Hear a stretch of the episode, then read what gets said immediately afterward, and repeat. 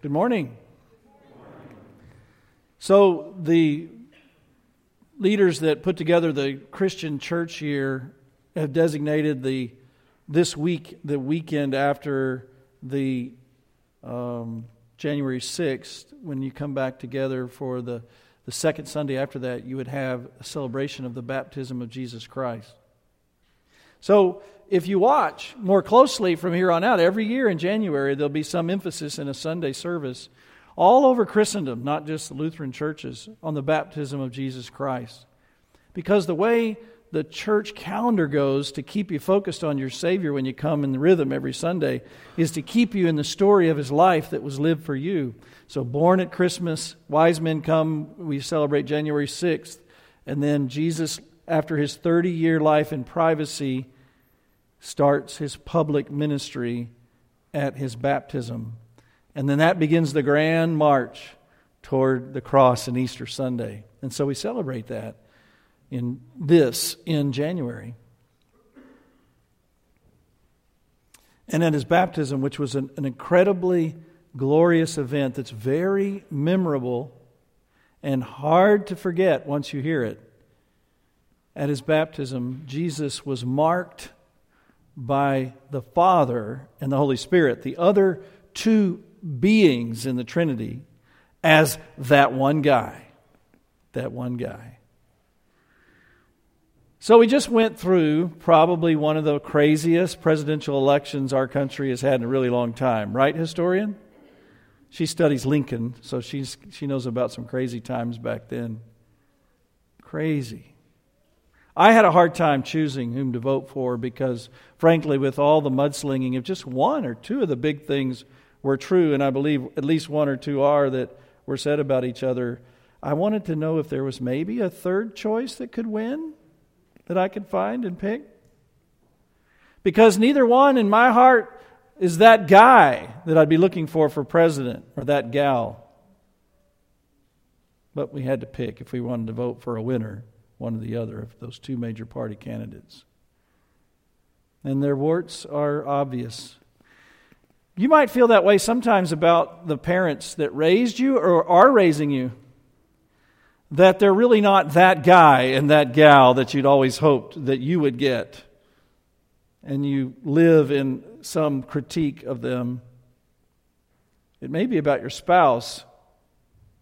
When I do pre marriage counseling, I'll often say, the first year of marriage is both glorious and inglorious because there is a process of discovery that they really aren't that guy or that gal exactly that you hoped or imagined.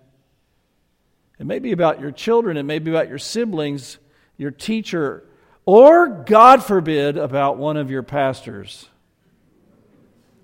You've not ever looked at me, have you, and said, He's not that guy that I want him to be or hope to? Yeah, I know you have. You've even said to each other close to home, I wish Patterson would. Maybe. It's because there's nobody that's that guy or that gal that meets that perfect expectation of perfection that would bless our life completely, except for this man, Jesus Christ. No one has ever been that guy except him. Even if you have thought that somebody was that guy or that gal, God the Father didn't as He sees everything about them that you don't see. You think you live close and personable with a few people? God lives close and personal with every thought that oozes out of their heart and mind. But here comes that guy. John the Baptist, his cousin, and John the Baptist was Jesus' distant relative. Maybe not a first cousin, but he was a cousin. John the Baptist certainly knew that Jesus was that guy. People loved John the Baptist because he was the boldest, bravest preacher of goodness that they had ever seen in their generation. And when people came out to hear John preach, and they had to go out to hear him preach because they had, he was way out in the wilderness, wearing camel's hair and eating locusts and wild honey, the great promised forerunner from the Old Testament, he was out there preaching about sin and repentance and forgiveness and changing lives. But John the Baptist was so penetrating and so intimidating, I'm not sure any of us would have ever wanted to be hanging out with him. I know that because less people hang out with us preachers if we are really good at revealing things to them. I don't even want to hang out with preachers like me. John the Baptist knew what sin was and he was he could he had insight about people. Remember when the religious leaders came to see him? He said, Don't come out here and think that you can just act religious and get baptized in an outward way, but you better be coming here for repentance with a changed life. And he pointed out a few things. Well, here comes Jesus. Well, let me back up. People said to John, Are you the Christ? They thought he was so good and so perfect. And what did he say? No, the Christ is someone I'm not even worthy to wash his feet by untying his sandals and getting down there and scrubbing his feet. I'm not even worthy to do that. He's so holy. So, this holy man named John that made us all nervous was not holy enough to even wash Jesus' feet. There was this Jesus that was coming, was that guy. Somewhere in John's life, he says this in gospel, the Gospel of John the Apostle, John the Baptist says, I did not know who he would be for sure until the Spirit would descend on him when he was baptized, because the one that sent me to baptize, somewhere in my life, he, he'd been taught to watch for the dove, the Holy Spirit, anointing the one he baptized. And he'd know that was that guy that was holy. So here comes cousin Jesus, whom John, remember, John's born of an old man and woman, Elizabeth and Zechariah. Remember, Mary went to see Elizabeth when she was pregnant because they were relatives and they'd hide out together. Mary was pregnant as a little teen and she's pregnant as an old woman. And these two boys are in that community. They didn't grow up necessarily in the same town, but they grew up in that family community. John the Baptist has Jesus coming to him down to the water. And John knows not that the Holy Spirit's going to come down in the form of a dove, but it did. He didn't know for sure, but he knew one thing that man's holy. And so he's out there. He's used to people coming to baptism with tears streaming down their faces, getting rid of that filthy, shameful feeling of all their sins, coming to his great announcement that when I wash you with water, you get to leave those sins in the Jordan River and live a new life. And Jesus has no tears. And he knows he doesn't need any. And John the Baptist says, You're coming to me to be baptized? You're that guy. I'm the guy that needs you to baptize me. John's used to everybody else sort of needing his baptism. He needs to be baptized by this guy. It's a glorious little story. Let's put it on the screen and look in the folder. I'll read both paragraphs. It's on page 7. Matthew chapter 3. Jesus came from Galilee in the north to the Jordan River to be baptized by John. But John tried to deter him, saying, I need to be baptized by you. Do you come to me? Jesus replied, Let it be so now. It is proper for us to do this to fulfill all righteousness. Then John consented. As soon as Jesus was baptized, he went up out of the water. At that moment, heaven was opened, and he saw the Spirit of God descending like a dove and alighting on him. And a voice from heaven said, This is my Son, whom I love. With him I am well pleased.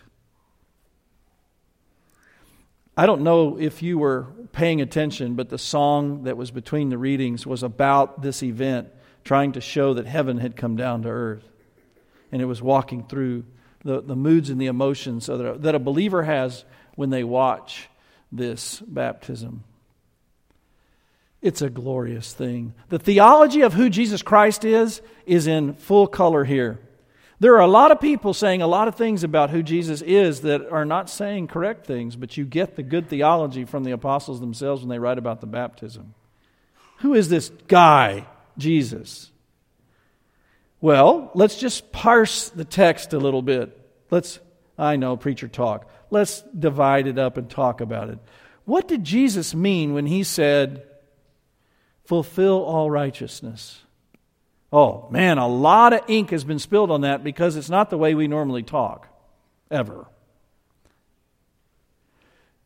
If you were paying attention when Chad was reading over here Isaiah 42, he read a prophecy that's not as popular as he'll be born in Bethlehem or stricken and smitten by God and afflicted. It's a, but it's a prophecy about the Christ, nevertheless. This is a prophecy in Isaiah 42 that says, God, when the Christ comes on earth, God saying, I will anoint him with my spirit and fulfill my righteous plan to save the planet. That's a summary of what he read. So, John the Baptist knows Isaiah very well. John's prophecy about himself is in Isaiah. And when Jesus wanted to tell John later, when John had doubts that Jesus really was the Christ, he quotes from Isaiah because John knows Isaiah very well. So John says, You're going to get baptized? And Jesus says, What? I'm fulfilling Isaiah 42. This is the moment where I come out of hiding. I'm no longer the private Jesus. It's becoming public, and we're fulfilling the plan to bring righteousness to the earth. This is the grand march. This is the big deal. This is the last part of my life. It's coming now to fruition. We're fulfilling the plan for me to bring righteousness to everybody else. Baptize me. In a soft way, this is kind of like what Jesus did with Mary at the wedding at Cana. When she says, You know, they have no more wine. He goes, What do you have to do with me? But I'll do the miracles when I'm supposed to. He says to John, Just, just do this we're fulfilling the plan to bring righteousness to the planet. And so he goes down into the river and he gets baptized and he comes up on the bank. And when he gets up on the bank, God the Holy Spirit, in the form of a dove, does exactly what Isaiah said it anoints him. And this one's anointed by God. Remember, the prophets, priests, and kings were anointed by the, the high priest with oil? Well, this one's anointed by God and by his Spirit and not oil and the voice. See the theology? The Spirit, the Son, the Father. There's three beings, but there's one God. This is mind boggling, glorious event. This is the Son whom I love. I am pleased with him. For God the Father, this is that guy. Just yesterday, I was going through my Facebook news feeds, you know, catching up on people. One of our dearest family friends through soccer and football has a son that's a year behind mine. In, their, in her Facebook, she said, you know, this is January. Okay, one last Facebook about my son's football season. And then she had a picture of her family with him, and she said he got this award and that award and this award and that award, and that's why we call Facebook brag book, right? And it's not all bad. It's an opportunity to share your joys. Not all bragging is bad. What I wanted, I told you that for a reason. It's not because I care two hoots about Facebook or bragging. It's because God was putting Jesus on the ancient Facebook. That's what he was doing. This is my son, whom I love, and I am well pleased with him. He is that guy. But get this what God is excited about is not a self consuming exploit for his own selfish glory. What God the Father was so excited about was that Jesus was willingly, perfectly stepping up to start the grand march to suffering and death. See, as long as he stayed in hiding, he could be avoiding the terrible threats, the embarrassing things like when his mom and brothers said he was crazy and came and tried to pull him out of a crowd, the defecting friends who deny him or betray him, Herod threatening to put him to death. Remember his hometown when they tried to push him out on the, over a cliff on a hill? He could have avoided all of that by just staying private. But he was willingly coming out to what? To be publicly the sacrifice for you and for me. And God the Father knew humanity from Adam and Eve all the way to the last baby born is going to be redeemed by this one because we love this planet of people. And he's going to glorify my love and my plan, and he's going to be a participant and the owner and the lamb, and he is my son, and this is what we do. This is what we do as a Trinity. We save people, we love them all, and that's my boy that's going to do it. He's that guy. And I know you've known that for most of you. I'm looking at you. You're Christians. You're my Christians. You're people I know. I know you know this. But I'm going to tell you something. The roots of most of our bitterness and disappointment in the people around us is we tried to make each other that guy. And we get so disappointed and grouchy and grumpy about each other not meeting our expectations, but really we're the father of our own pain because we're making people that guy that only Jesus can be.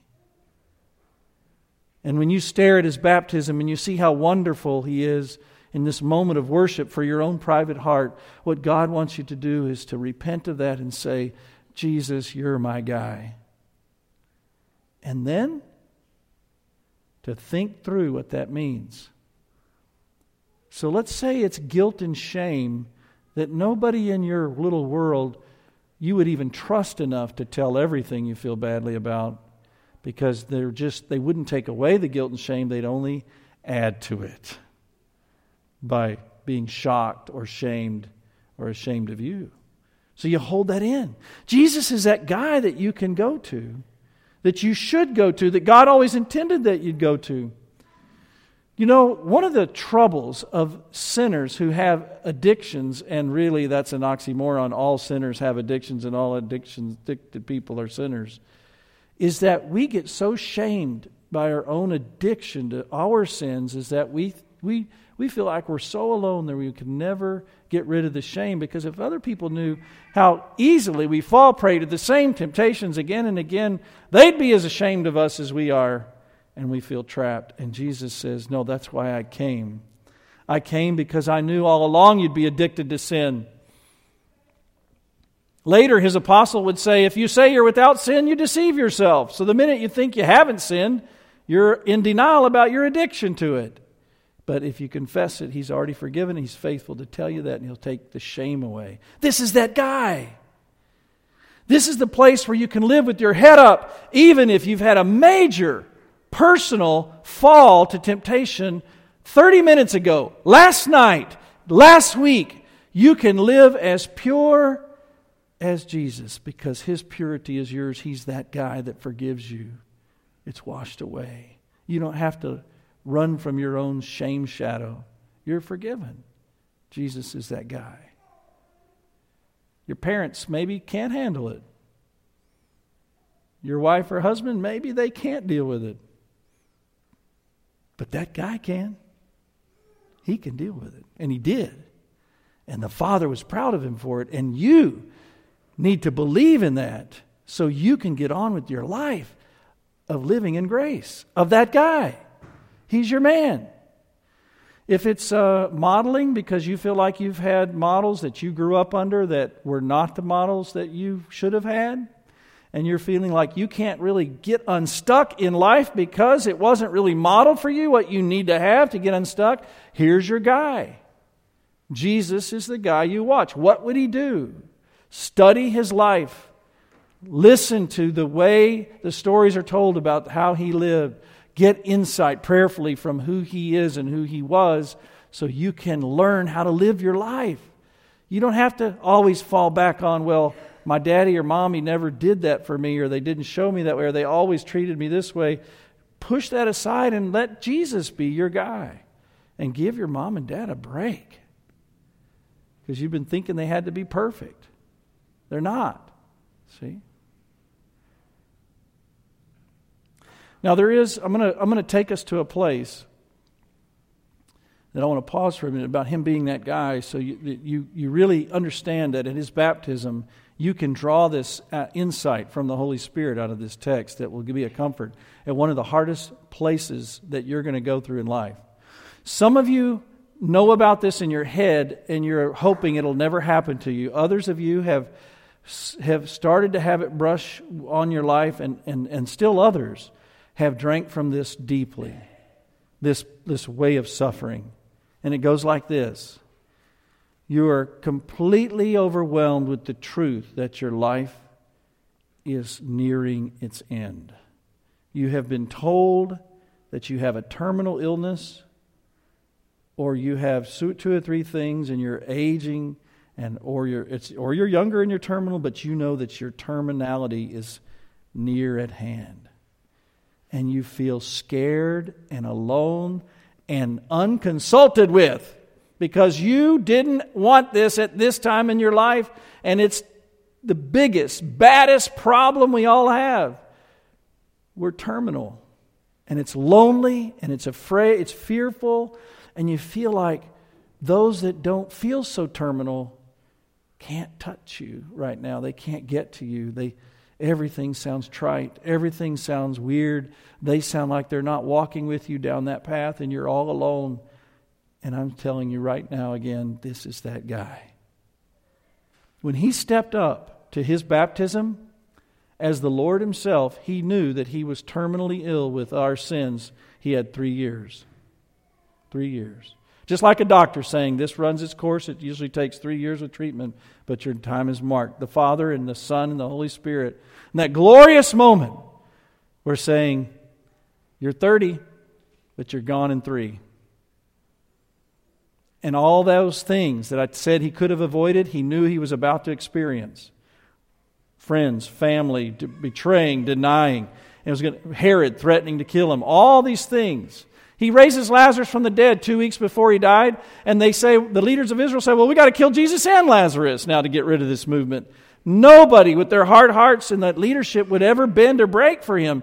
And he knew it would all mean gruesome death by Romans who were really just kind of pawns because they, they didn't put Jesus to death because they had a religious hate for him. They did it because they were forced to by the Jewish leaders who had a religious. Th- everything was just this huge, on the surface, ugly end terminal cancer of the earth attacking the Holy Son of God. And he knew all of that was his, and he was all alone. And he can relate to you when you feel that way. You can't even relate to the depth at which he felt it. But he wants you to know on this day of his baptism that he's that guy that when you cry out to him from your fears and your, your frustration and that deep sense of aloneness, he's listening. He knows, and He will hold your hand through it all. Because you know what happened? The reason He stepped up was to turn life upside down. He tasted death so you could taste life. He had to go through the same things that we did so He could take away the same things. He could get rid of this fear of death, and He could give us the hope of eternal life. He did all of this by entering our world and living our life just like we live so that we could have a life with hope while we go through this sinful life that ends somewhere. Because it doesn't end because of Him. He fixed the biggest thing termination. He removed that and said, Your soul will go on in the grace of God, and your body will raise up one day and join it forever in heaven the way mine's going to raise up on Easter.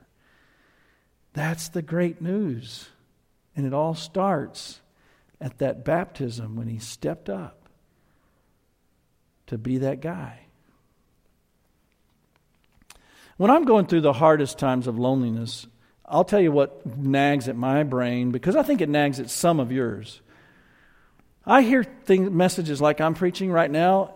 I'm going to give you a true confession. Sometimes when I hear other preachers say this, when I'm really hurting, I just want to say, Give me Jesus with some skin on. I don't want words. I want to see the guy and hold him and have his arms around me and I want to feel it.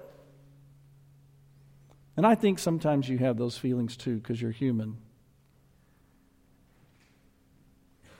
He knew we would feel that way.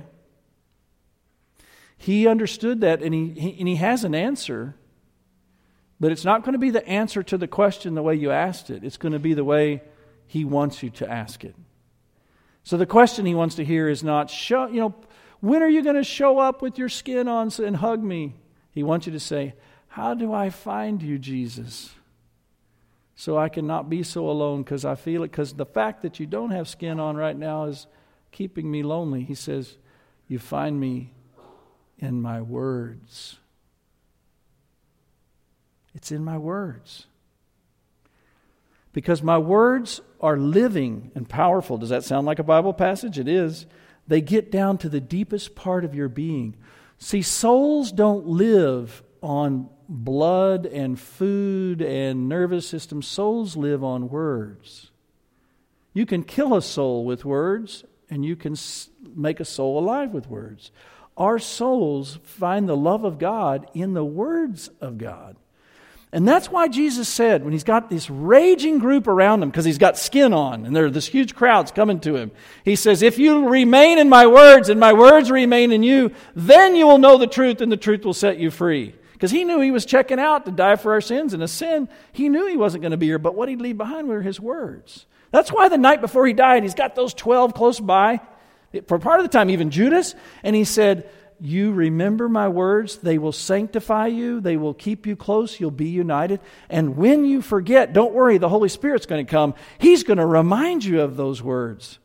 And then those apostles later knew that the Holy Spirit had come and was working with them, and they carefully, painstakingly, when there was very little paper, very little ink, with their lives, they couldn't just type it out on their phone or their computer, they painstakingly wrote down the words of Christ and the teachings of Christ beyond that. We got our New Testament.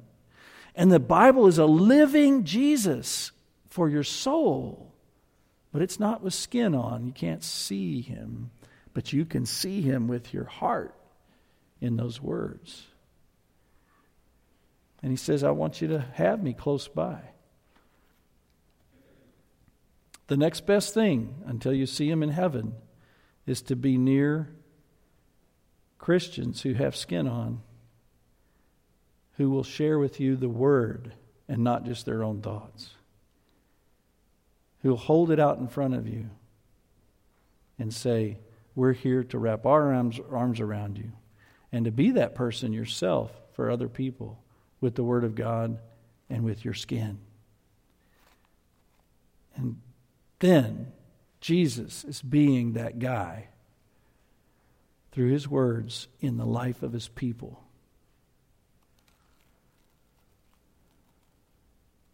There's no reason to live lonely or bitter when you have that guy. And there's no reason to rise and fall on who's the president or how great your mom and daddy were or bad they were or how long you had them. There's no reason to live in war with your spouse or angry with your kids or mad at your sister or brother over something earthly till the day you die? Because they're not that guy. Jesus is that guy.